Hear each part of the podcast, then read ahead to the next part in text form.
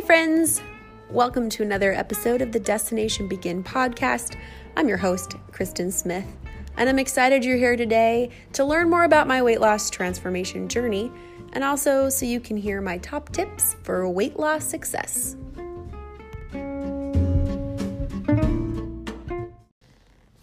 I want to talk about this issue of how do you lose weight? I get asked a lot, wow, you lost 250 pounds. How did you do it? And my answer is very long because I didn't just do it one way. I lost a lot of weight and then I stopped losing weight. And then I had weight loss surgery and I lost a lot of weight. And then I stopped losing weight and I started gaining a little weight back. So then I lost that again. And then I stagnated and then I lost a little more. And, and so I don't know how to answer that question it's kind of a long answer. And so, good thing I have a podcast so I can talk at you and tell you in great detail how I did it. So, I'll tell you the story, kind of the timeline of it, and then I'm going to break it down into some of the keys along the way. So, first of all, when I found myself 405 pounds, it's important to note that you have to eat a lot of food to be that heavy and I ate a lot of food. Um, a day in the life of me, I remember where I lived at the time. We had a three story townhouse, and I would come down the stairs in the morning and see directly into the kitchen. And I was so excited to get up and go to the kitchen because that meant I got to eat and I would start the day with Oreos or sweets or chips. I would just start eating whatever I wanted. And if I was home all day, that just would continue all day. Um, I was a full time college student at that time. I had a three to five year old. Stephen was probably four or five. Um, and I'd been married for about seven years and I was in school. Um, and so I, some days I didn't have class and I would be home and I would just eat all day and I would study and I would watch TV and I would often drive to Subway, which was close by, and get a foot long sub and eat that and then go to the grocery store and get snacks and bring those home and eat those in the afternoon. And I remember eating until I was so full that I was very uncomfortable. And I would have to stop eating. And then I would be really excited when I wasn't full anymore because that meant I could eat some more. So I was never hungry and I just ate all the time. And um, sometimes for dinner, I would, well, I made dinner a lot. My ex husband really liked unhealthy food. It's interesting to note when I met my my husband, he was skinny and I was like a women's size 20. I was about 210 pounds.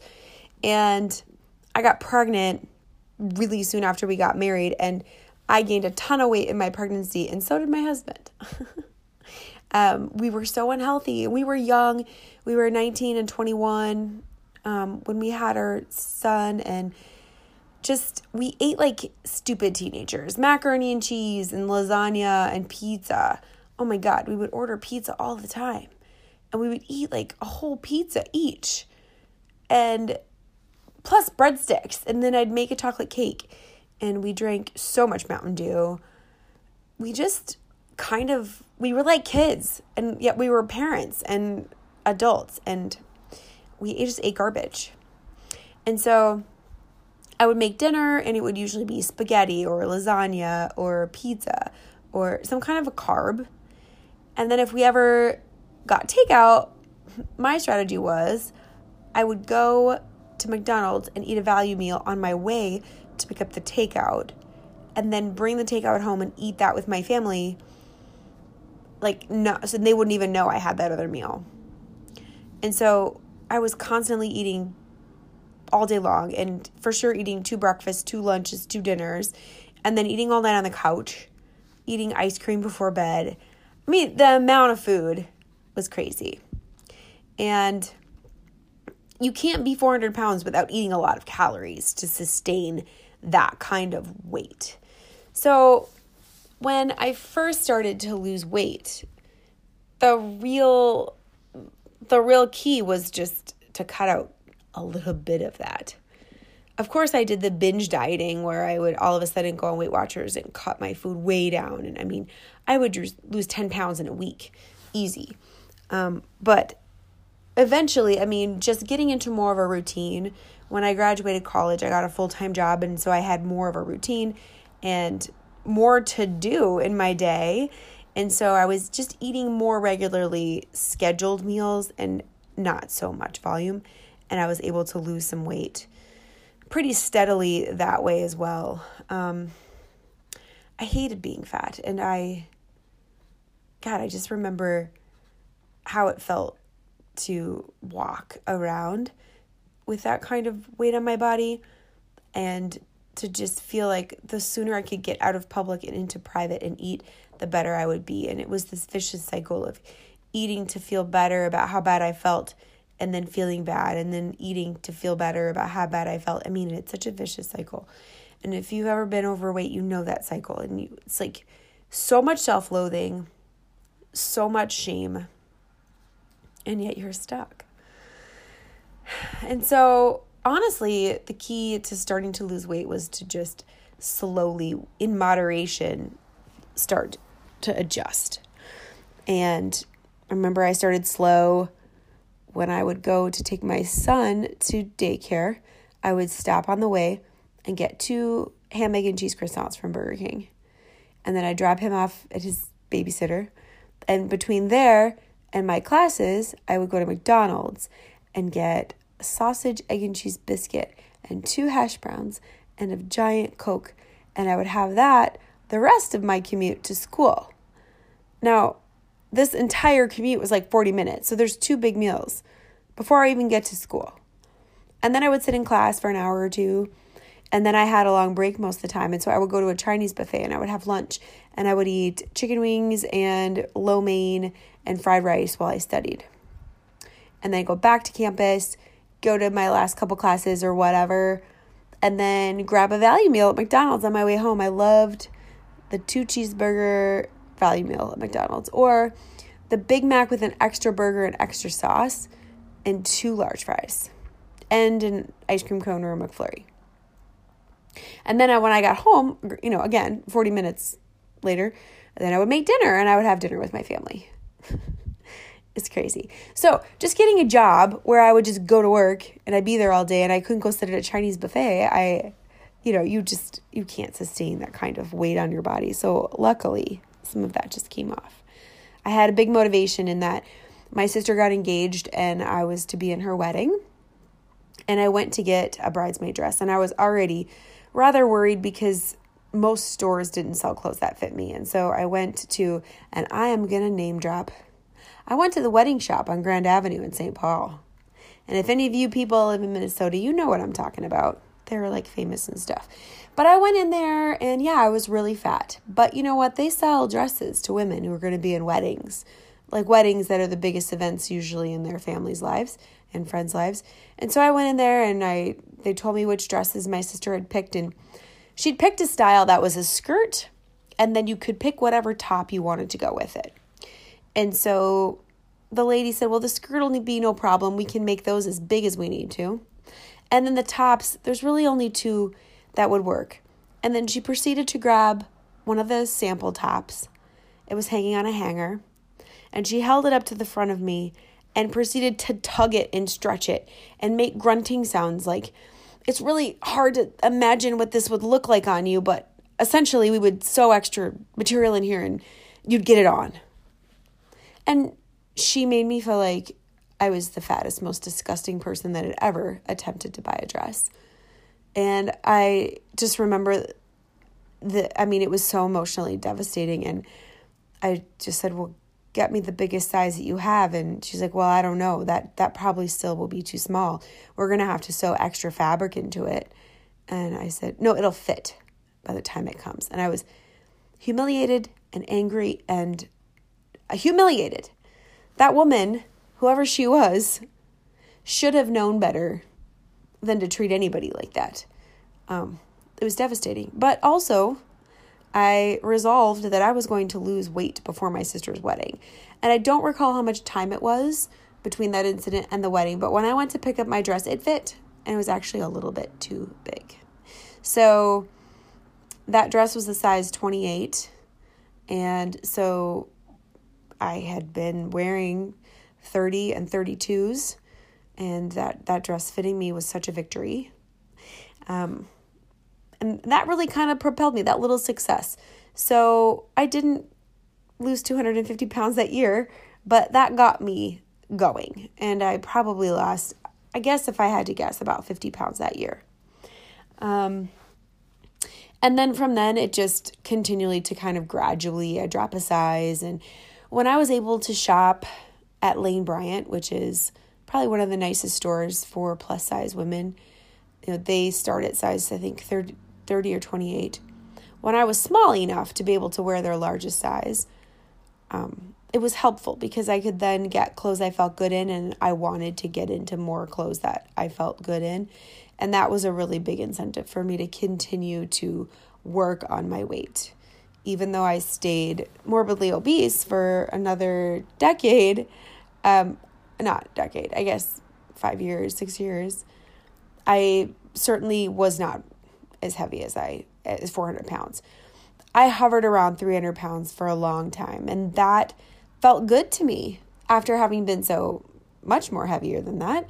Um, but it was still very unhealthy. And then I started a pattern of Weight Watchers, joining Weight Watchers and doing well, losing 20, 25 pounds, and then dropping out of that and gaining it back. And I tried the HCG diet, which I don't recommend you you drink this hormone and then you eat 500 calories a day and it can only be one piece of meat and one apple or strawberries or something. It was so restrictive.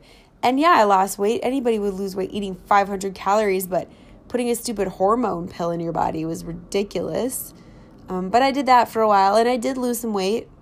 I gained most of it back, but I every time I did one of those things, I I would keep a little bit of the weight off. Um, when I had left my terrible marriage. I dropped some weight because of leaving a terrible marriage, and I got mono. And so, good sickness can cause you to lose a little weight.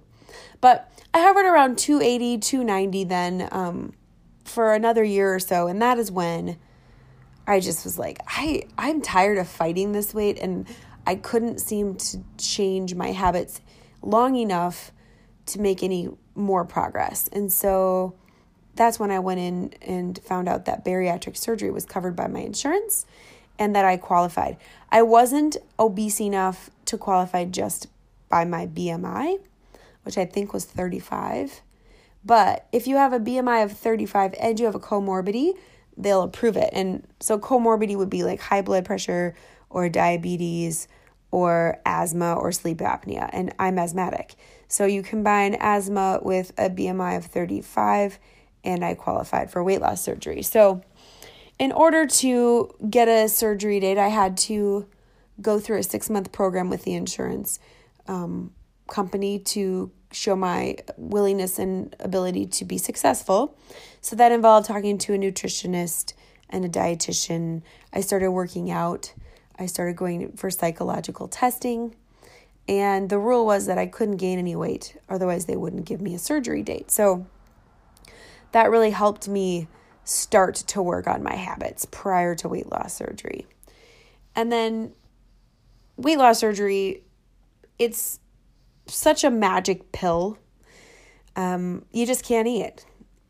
You just can't, you can't eat. Eating became a frustration because I would go from feeling very full, very empty and very hungry to two bites later being overly full and uncomfortable and hating my life and wanting to go to bed. And so I just, it was frustrating, but the weight just fell off. And I was just drinking protein shakes and water.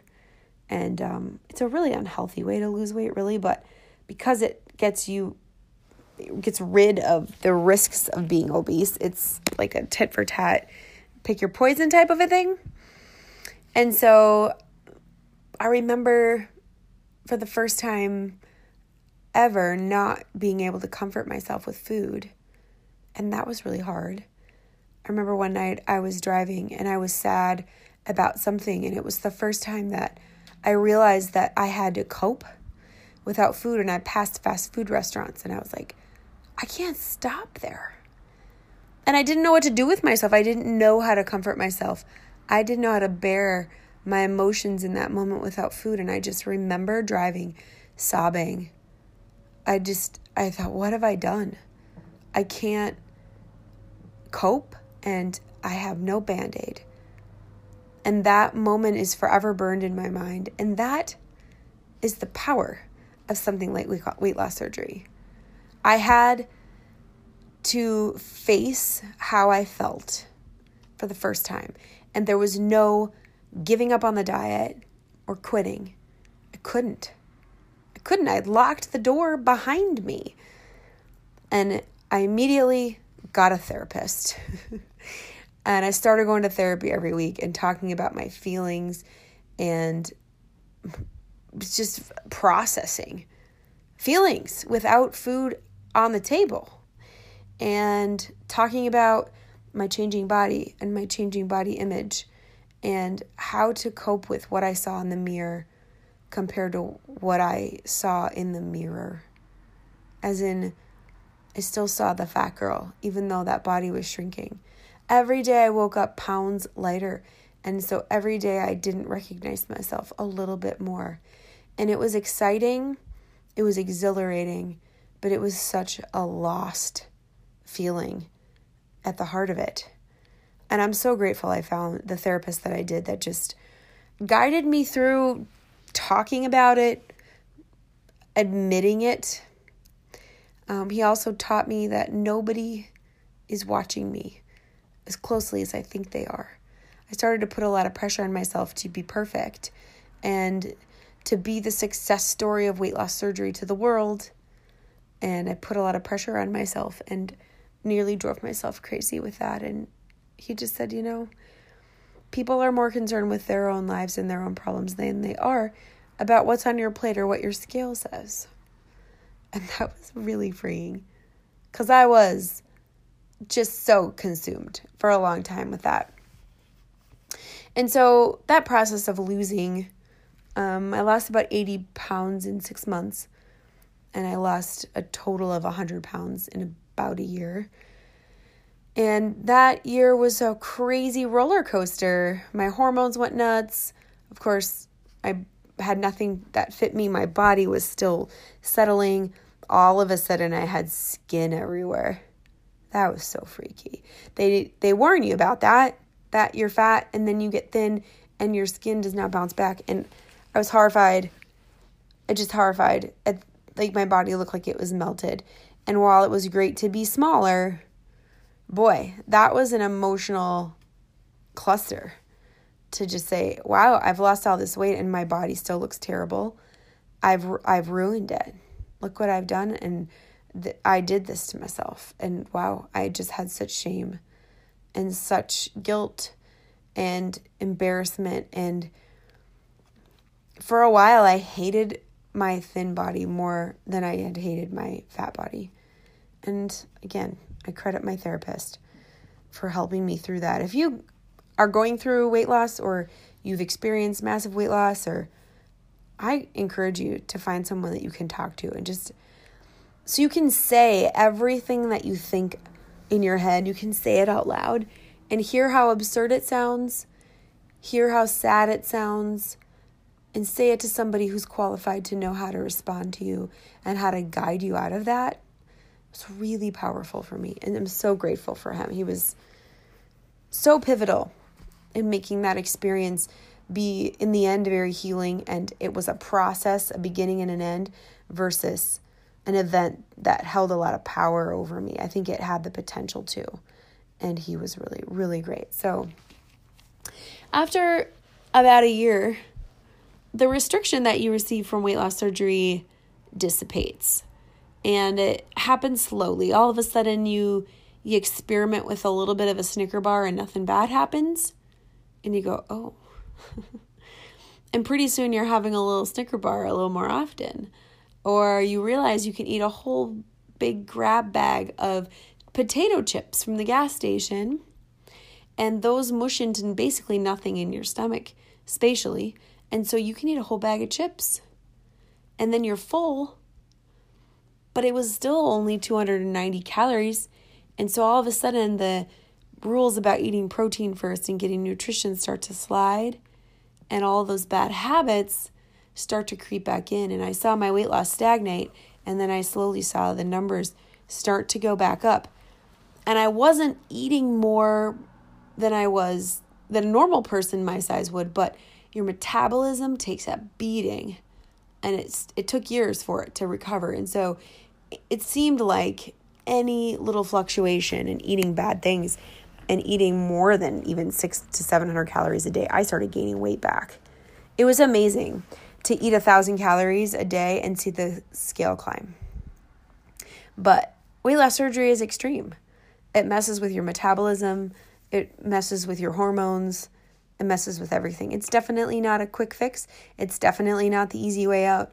It's a powerful tool, but it costs you something physically and emotionally and mentally. Um, and so I was panicking because I didn't want to be one of those people who has weight loss surgery and gains their weight back because unfortunately, that is the common tale. That is the sad thing to me about bariatric surgery is it helps so many people get a lot of weight off. But when this slide backwards starts, it seems like it is very difficult for most to stop that from happening. And they're still considered a successful weight loss surgery story because they've left that morbidly obese category. Perhaps um, some of their comorbidities have resolved. But a lot of these people are still morbidly obese or obese a year later or they gain back 50% of what they lost. And it's still better than they were, but eh, now you're overweight and defeated because this tool worked, but then when you had to work and you didn't, it quote unquote failed. And honestly, that's what happens. And that's the tough, I'm not petting anyone truth about it it's a tool and it works for you. And then at some point, that tool uh, sort of steps back and then it's on you to be like every other person in the world who has to work hard to be healthy and fit. And unfortunately, it's hard to swallow it and it's hard to actually do it. And a lot of people get weight loss surgery because it is a quick fix and are completely not convinced and prepared for the work that it goes into. And I get passionate about this because there's so many people who say that weight loss surgery is cheating. Um, I have a lot of unsupportive people in my life to this day, and some of the hurtful things that have been said frustrate me, and I get defensive because um, it's a lot of work, and it's not it's not cheating, and it's not a get skinny quick gimmick. It it's a powerful tool. But at some point the tool the tool takes the back seat and now it's just old fashioned hard work and anyway, I have to stop ranting about that because I could go crazy on that topic. But anyway, so that point in time is when I discovered paleo. Paleo, um, the Paleolithic diet, basically, it's focusing on eating the way quote unquote cavemen ate, which is meats, fats, nuts and seeds, vegetables. It's cutting out dairy and grains and sugars. Well, the bariatric diet that they want you to follow is pretty similar. It's very high protein. They don't tell you to cut out dairy and um, all carbs, but essentially the paleo diet worked well for me because fat is filling and protein is filling. And I found really great resources with great recipes and ideas for making things that felt like dessert, but that were not full of sugar. And um, I really embraced it. And this was 2012, 2013, and that's only six or seven years ago. But the, I had to buy like almond flour online. I had to buy tapioca starch online. They did not have a lot of the, the items that I needed to cook paleo like they do now in the stores. And so it was tough and it was expensive. And um, I'm really glad for the paleo movement because it got a lot of really healthy foods at our fingertips. Um, but so paleo helped me stop the keep the ship from turning completely around, and I was able to get my weight back um, under control, and um, I was down to like maybe 180 or so doing paleo, and I started running and training for marathons and. Um, by the way, you don't lose weight training for a marathon. At least I didn't, and most people I know don't, because you just ate so much because of all of the running. But so so paleo was another lifestyle change that I really embraced and it worked for me for a really long time. And I was also strength training with a personal trainer and doing a lot of cardio and and then this is the real kicker. When something lights you up and you're excited to do it, do it. Eating paleo lit me up. It was fun, it was exciting, it was new, it was something I could stick to. I felt fed, I felt like I could indulge. I didn't have to do a lot of work to count what I was eating, and it was working. And weightlifting with a trainer was awesome. I loved it. Running was awesome, and I loved it until all of a sudden I felt like I needed a change. So I switched gears and I joined a CrossFit gym. And all of a sudden I found something new that lit me up and a new group of friends and a new way to move my body. And I continued to eat paleo paleo was really embraced at the CrossFit gym and it was awesome.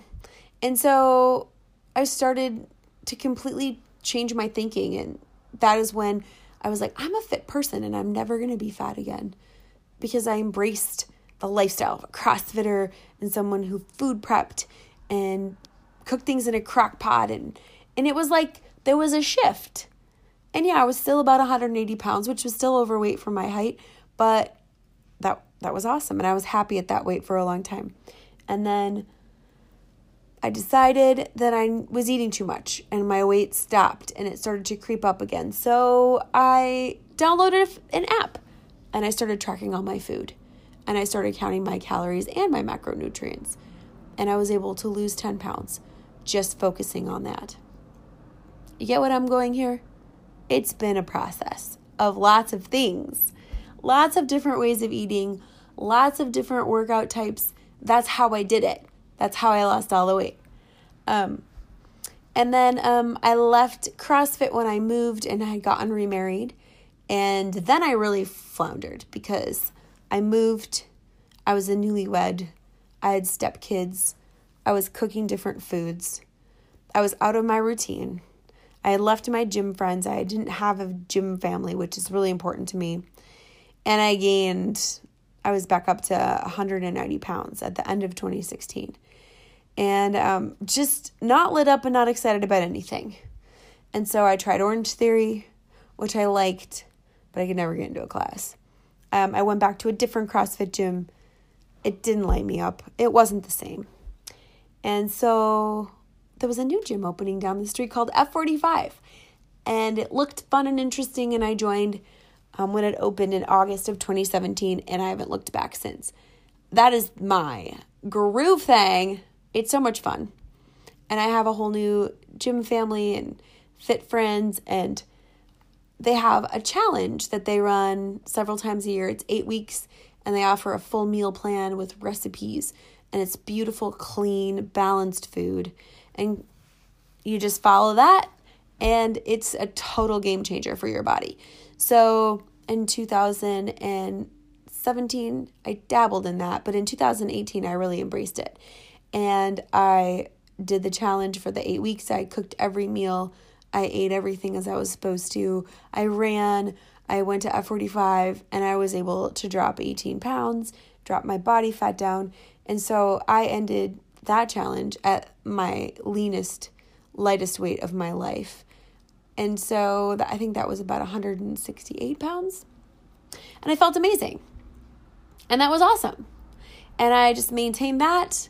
And then I was able to do the 75 hard program this past year and um, drop more body fat. And I got down to my lowest weight ever of 155, which was finally the mark where I lost 250 pounds.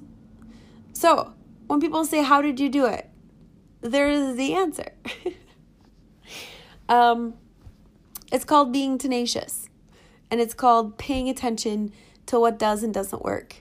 It's called falling in the ditch and deciding the ditch is death and picking myself up, getting back on a path.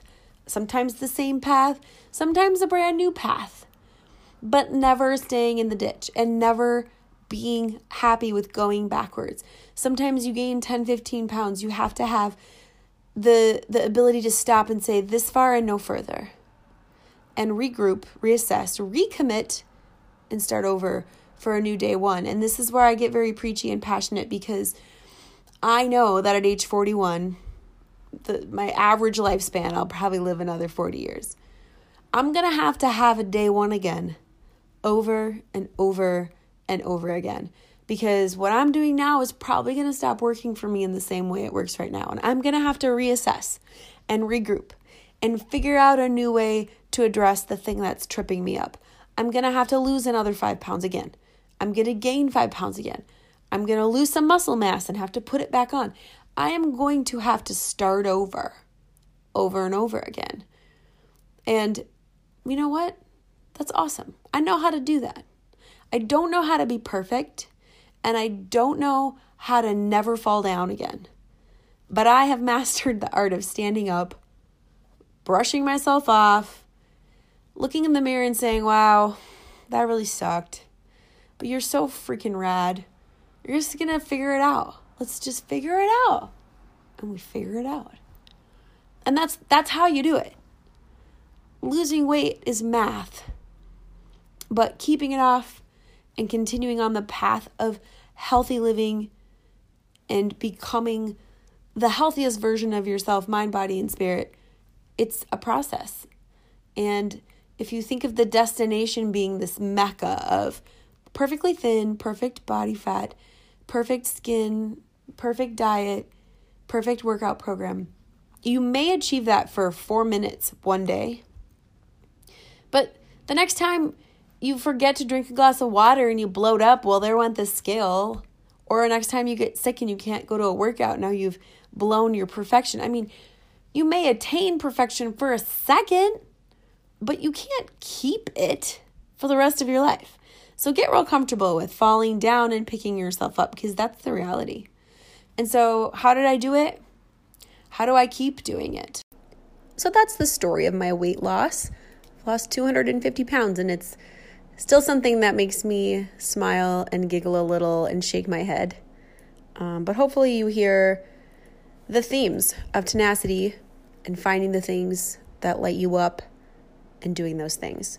But I want to break it down a little bit into kind of a list of the keys to weight loss and keeping it off from my perspective and my experience. So, first of all, it's really important that you connect with your why. Write it down, say it out loud, but it's important that it's not just, oh, I need to lose weight. Okay, well, why do you need to lose weight? Get very specific. Um, for me, the why was at first was I wanted to be in my sister's wedding and wear a dress that fit. That was as basic as it was. And then once I started losing weight, it became okay, I want to wear clothes I can buy in a conventional store. And then I want to be able to walk without being winded. And the overarching why was I wanted to feel good about who I was. And my why has morphed and changed. But regardless, the point is is you need to connect with your why. You also need to connect with why not? As in, if I don't address this, if I do not lose weight, what's going to happen? How am I going to feel in 30 days? How am I going to feel in 3 months when I'm facing the scale or a pair of pants or something that tells me that I am overweight? How am I going to feel if I do nothing then? I'm going to feel and then write it out. Conversely, how am I going to feel in 30 days when I have been working at losing weight? I've been showing up in my own life and I'm actually doing this. How am I going to feel? How am I going to look? How am I going to carry myself? What is it going to mean for my daily activities, for my family life? Write it down. Say it out loud. Make it real to you. It is so important to connect with your why mentally and emotionally. It's not, I want to lose 50 pounds, and when I do, I'm going to buy myself a bracelet. That may motivate you to a degree, but it's an external thing and it has nothing to do with the actual problem and the actual solution and what you're actually trying to do. So connect with your why. Say it out loud. I encourage you to write it down. I encourage you to write it down and edit it a few times and either take a picture of it and put it in your phone or write it on your phone. Um, somehow put it on paper. Um, I'm sorry for that background noise. That's my espresso machine shutting down, and I'm not sophisticated enough of a podcaster to know how to edit that out. so, connect with your why. And then if you if your goal is to lose, I'm going to use the example of 50 pounds in for the purposes of these um, keys and examples. So if you need to lose 50 pounds, there's probably a lot of reasons why you need to lose 50 pounds. You don't gain 50 pounds overnight, and you don't gain 50 pounds because there's one thing that you do or do not do wrong in your eating plan or in your lifestyle. Most likely, if you need to lose any amount of weight over 5 to 10 pounds, there are many habits and foods that are not ideal in your life. And this is where it's important to be really honest with yourself. Um, it's hard. We're taught to be kind to ourselves, eh, but yet we're not. Except when it comes to something like this, a lot of times we want to cut ourselves slack because it feels terrible to say, I have made bad choices.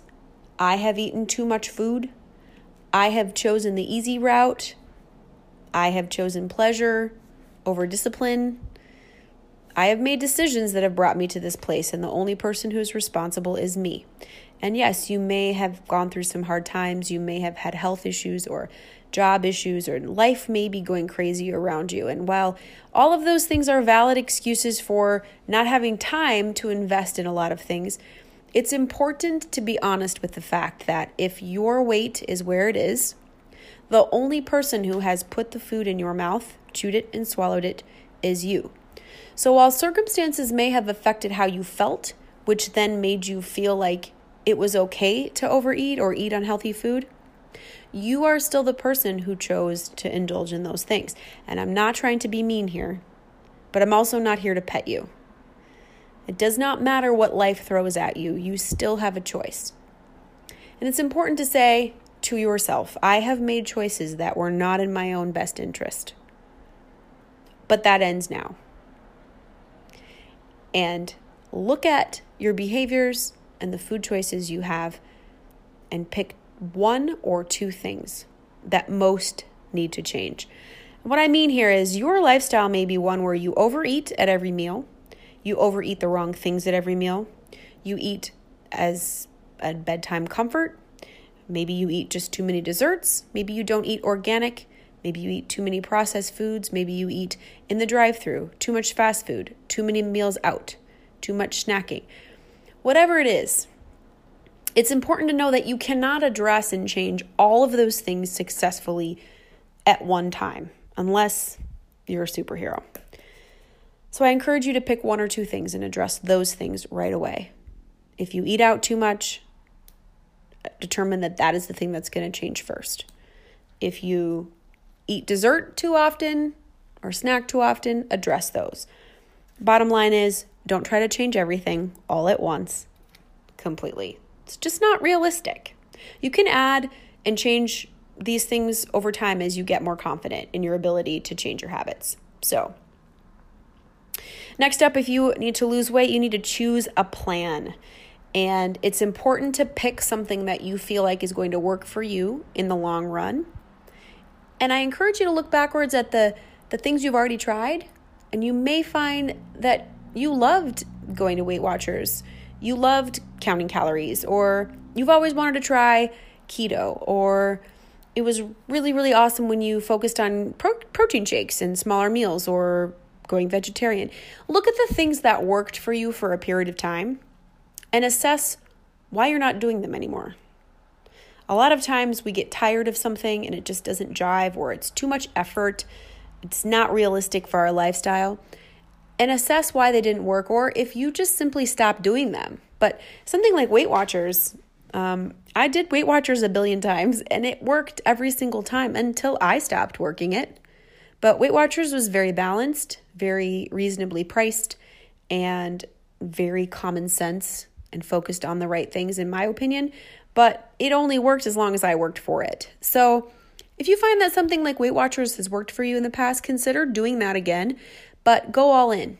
Go to meetings. Um, pay for the the all access pass so that you can have online chats or whatever it is. Go all in and determine that you're going to work whatever program it is that you choose to do. If you're going to count macros, download a macro cal- calculator, track your food in an app. If you want to try keto, research it, get a keto cookbook. Um, get rid of everything in your house that does not fit whatever it is that you're going to do for a plan. But bottom line, pick something that you feel like you could do forever and not hate your life. And let me tell you, that may change after a few months, and that's fine.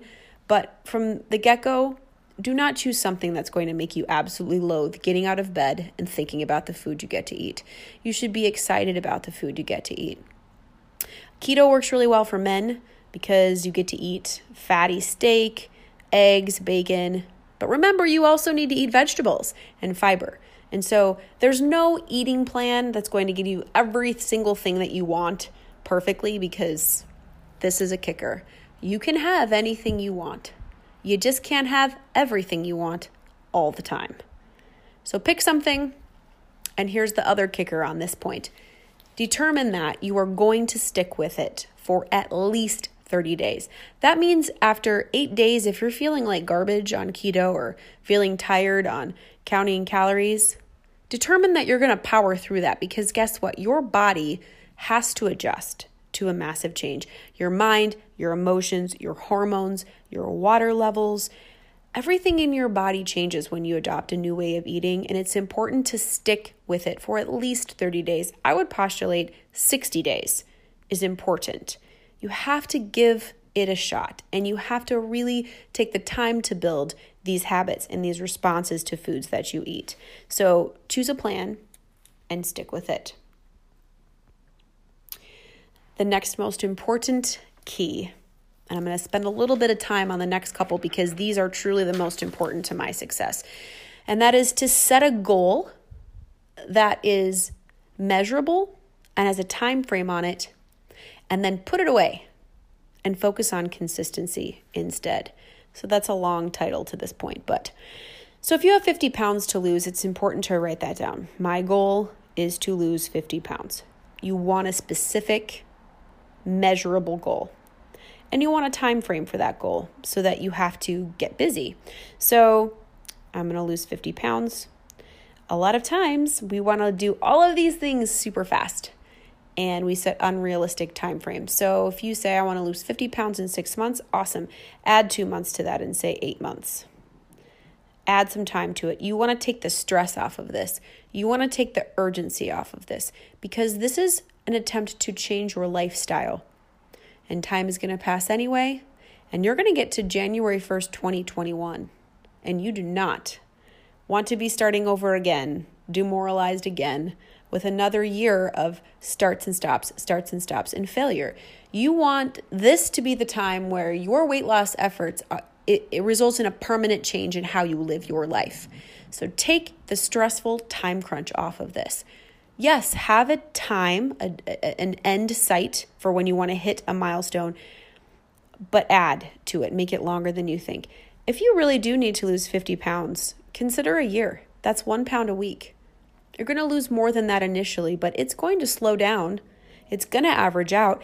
And if you got to the end of the year having lost 50 pounds, does it really matter if it happened in June and then you just kept it off for another six months? Or is it better if it's just simply off your body and you feel at peace and comfortable with your new lifestyle to support that 50 pound weight loss? I'm going to venture that the latter is more important. So write that down how much you want to lose and when, and then I want you to put it in an envelope and put it away somewhere and do not look at it again for a while. Because guess what? It's demoralizing to look at a goal that's far away. 50 pounds takes a long time. If you get on a path and your destination is at the top of a mountain and you can barely see it way in the distance, and you start walking, it's not going to appear that you're any closer to that goal for a while. And as you get tired, it's easy to start thinking, I'm never going to get there. This is really hard. Ugh, all this work I'm doing, and I don't see any progress, and I want to quit. That's what happens. That's what we do as human beings. That's what I do. I shouldn't say we, that's what I do. And so, what I have found has been absolutely monumentally beneficial to me is to take my eyes off of that big goal way ahead and look down at my feet. Because the thing that I can see every day is my left foot being picked up off the ground, moved ahead a little bit, and set down again, followed by my right foot over and over again. I can see that, I can track that. And that's powerful. And if you keep your eyeballs on your toes and not at the top of the mountain, you're going to be able to track and watch progress being made every single day. So, what I'm going to venture is instead of tracking your average weight loss per week and total pounds lost, I'm going to say get a piece of paper and just simply write the date in a long row down the side and put a little checkbox next to each day. And do that for 365 days if you can fit it on one page, or perhaps you get a journal or a notebook or some way to track. And the only thing that I would venture is important to track is if you can put a check marks check mark in the box of each day. Did you follow your food plan? Yes or no? Did you, if you're on keto, did you eat keto foods and only keto foods according to plan today? Yes or no? Yes, I did. Did you stay within your calorie or macronutrient goal? Yes, I did, or no, I did not. That is the only thing you control in this whole thing. Your body is going to release weight as it releases weight, as it adjusts, as it changes. If you're a woman, you're going to have hormonal fluctuations as your fat levels change. You're going to have responses with water weight and retention depending on hormonal cycles. Your blood volume is going to change from day to day. You cannot control what that scale does between a Monday and a Tuesday, or the first of the month and the 30th of the month. What you can control is your actions that lead to that check marks being put in the box. So that's what you should be focusing on. That gives you power. That empowers you. That gives you courage and motivation to do it again tomorrow. And as you see that list of check marks growing, you can say, wow, look at the progress that I've made. Look what I'm doing. It's so exciting. So, track that consistency. And going right along with that, this has also been a huge key to my success in weight loss is ditch your scale. I know that that's scary to some people. I know that some people have a perfectly healthy response to looking at a number on a scale. I do not. And that is why this has been so key for me. This is what happens I'm doing great. I'm following my plan. I'm being consistent. I hop on a scale, and it's actually less than I even imagined. My head says, Whoa, I rock. I'm amazing. Look at this. I lost more weight than I thought. I'm actually working too hard. I actually could have had that donut. I should go have a donut right now because clearly I could have and it would have been fine. So I'm going to go eat the donuts. And then pretty soon, I've just eaten a ton of food, fallen off the wagon.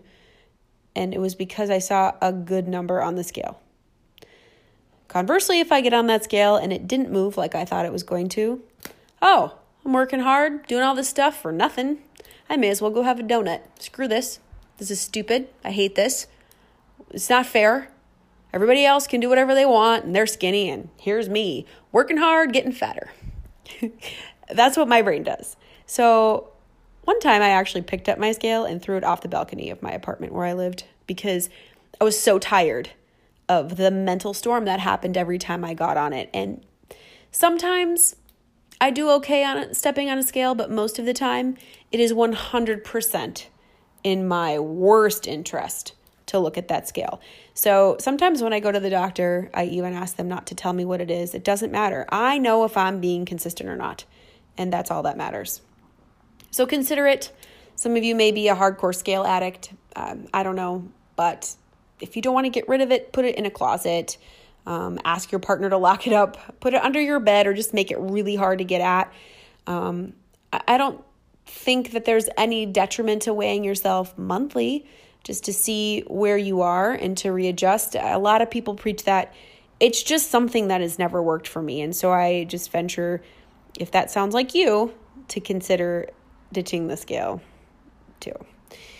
Um, another key can encouraging yourself. I can't even say it. It's so foreign to me. Encourage yourself. I want you to imagine that you have a little girl who's learning to ride a bike and she's fallen down every other time she's tried. And imagine what you'd say to her as she's practicing riding that bike and falling down. Would you say to her the things you say to yourself when you screw up a diet? Like, wow, you suck. You are never going to get this. you should just be a walker. Riding a bike is clearly not for you. You know what? It's hereditary that you can't ride a bike. No one else in your family can ride a bike. Why are you trying to ride a bike? It's definitely not for you. You would like never say that to your little girl.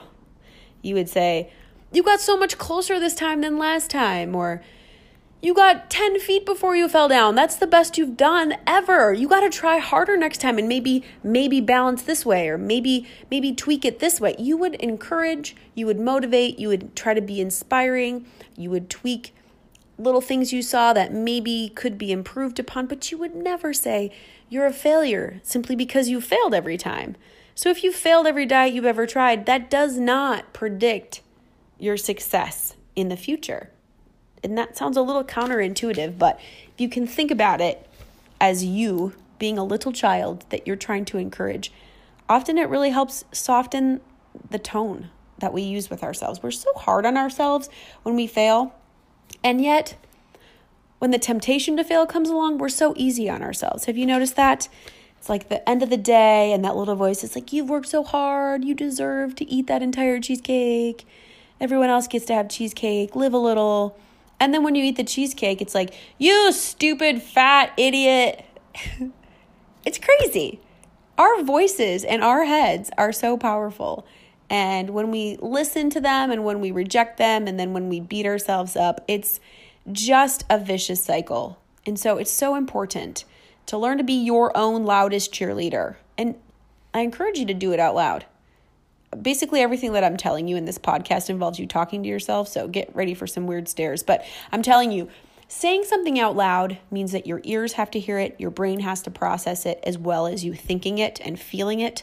And it cements ideas in your mind and in your life so much harder than just having the thought. Give it a try. I also would suggest an encouragement cheerleader section in your journal where you just write positive things. I'm so proud of you. You did X, Y, and Z this week, and you've never done that before. Or whatever it is track the goodness that you're that you're doing. This is hard. And you can be your own biggest cheerleader in your own life. Also very important, set up roadblocks. Now, on your path, there are going to be things that trip you up, and they're not going to be the same things that trip me up. So it's important to look back at your attempts at weight loss in the past and see the things that get you. For me, it's movie theaters. I can't go to a movie and not eat movie theater popcorn. And if I've eaten movie theater popcorn, then I want to eat the candy and then I want to go home and have a full on binge because of it. And I've learned that going to a movie in the theater and smelling the popcorn, but not having the popcorn, is not fun for me. So I don't go. I just don't go. And I have the rule that if I go to the movies, I'm allowed to have movie theater popcorn. And, uh, I actually don't want to do that because I know what it leads to. You may be able to go to the movies, bring your own popcorn, and be just fine, or bring an apple, or not eat. I can't imagine it. I cannot imagine going to the movies and not eating the whole time. It's like, it's impossible. So I have a roadblock around that. You may have a really big problem going to dinner and not ordering dessert. So you may need to set a roadblock where you pay ahead of time or you tell everyone at the table, I am not having dessert, do not let me have dessert. Or you tell the waiter, I am not ordering dessert, please do not ask me. Whatever it is, set up a roadblock. That roadblock is all about you and the things that have tripped you up, I don't have a problem not ordering dessert. But that has nothing to do with you. You need to set up your own roadblock. I can't tell you what those things are, but it's important to identify them and set yourself up so you don't fall in the hole. You're on a path. Weight loss is a path, and there are pitfalls all along the way. And it's really important to get safety cones and fences and big, shiny, blinking signs to avoid so that you don't make the same mistakes over and over again and find yourself in the ditch or in a hole or stuck or turned around. So set up those roadblocks. Remember that when you deprive yourself of something that tastes good, it also means you're depriving yourself of how you feel afterwards when you feel like garbage. And for me, when I say I'm not going to eat cake at work, yeah, I'm depriving myself of the cake. I'm also depriving myself of the sugar crash at three o'clock. Everyone else around me may be tired and lethargic, full of cake. I'm not. So I've deprived myself of the fun experience, yes, but I've also deprived myself of the hangover. So deprivation is a two way street. Depriving yourself of something good often means you're depriving yourself of something bad as well, and vice versa. So set up those roadblocks, write them down, write a rule around it. It's important to be real. It's important to be honest with yourself about those things that always trip you up. My number one tip for you, though, after all of that is said and done, is do not quit. You may choose a plan that doesn't work for you. Don't quit. Pick a new one. Get on it. Start over. I fall down a lot. I've readjusted my eating plan a billion times, as you just heard in my weight loss story. I've done Weight Watchers, I've done calorie counting, I've done paleo, um, I've done the 800 calorie a day plan. I've done a vegetarian plan. And all of those things have worked for me beautifully for a period of time. And then at some point, they didn't serve me. And so it was important to be nimble and say, I got to change this up and I need to try something new. And the bottom line is, I've never quit and I never will. What I'm doing right now is counting my macros, sticking to my protein goals, eating high fat, it's working for me. It may not work well for me in the future. And I've learned that it's okay, but as long as it works and I'm working for it, I'm going to do it. Just don't quit. Don't go backwards. Don't fall in the ditch and stay there. Every single moment is a chance to start over. You can have a day one today, on a Thursday, on a Tuesday, you can have a day one at 5 p.m. As long as you are able to exhale and start over, you're going to be successful. Remember that January 1st is only a Wednesday, and if you blow it right away, the next day is just a Thursday. And 2020 is just another year in the universe. There's no power to any of it. There's no power to a Sunday morning or a Saturday night simply your dedication to being consistent and hitting your goals. So remember to connect with your why. Remember to choose to only change one or two things at a time. Pick a plan that you feel like is going to work for you and stick to it for at least 30 days. Make your goal consistency. Ditch your scale. Make sure that you're encouraging yourself being your own biggest cheerleader. Set up roadblocks around all of those things that trip you up and don't quit. And those are my keys to success. Those are the things that have been the most powerful in my life. Um, I will venture one more option for you. I just started um, my food coaching business. And so I want to just offer the idea of potentially enlisting a coach like me.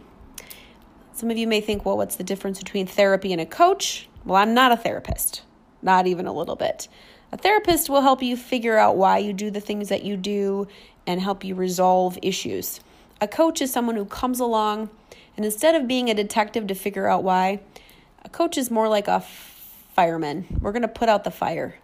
We're going to stop the bleeding. I'm going to help you decide how to best reach your goals, help you decide what plan to put in place, and help you determine your own plan for success.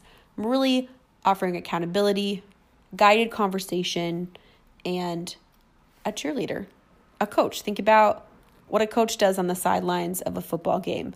I'm there to motivate you, to point you in the right direction, to help you reach your goals.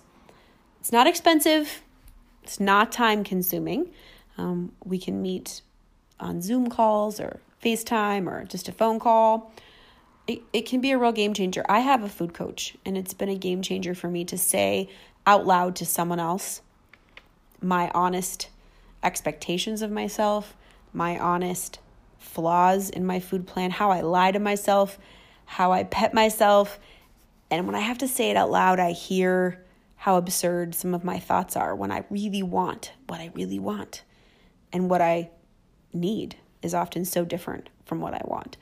So consider enlisting me as your food coach. I'd love to help you. There's information on my website, destinationbegin.com. You can also um, email me at Kristen at destinationbegin.com, and I'd love to journey with you on your weight loss journey.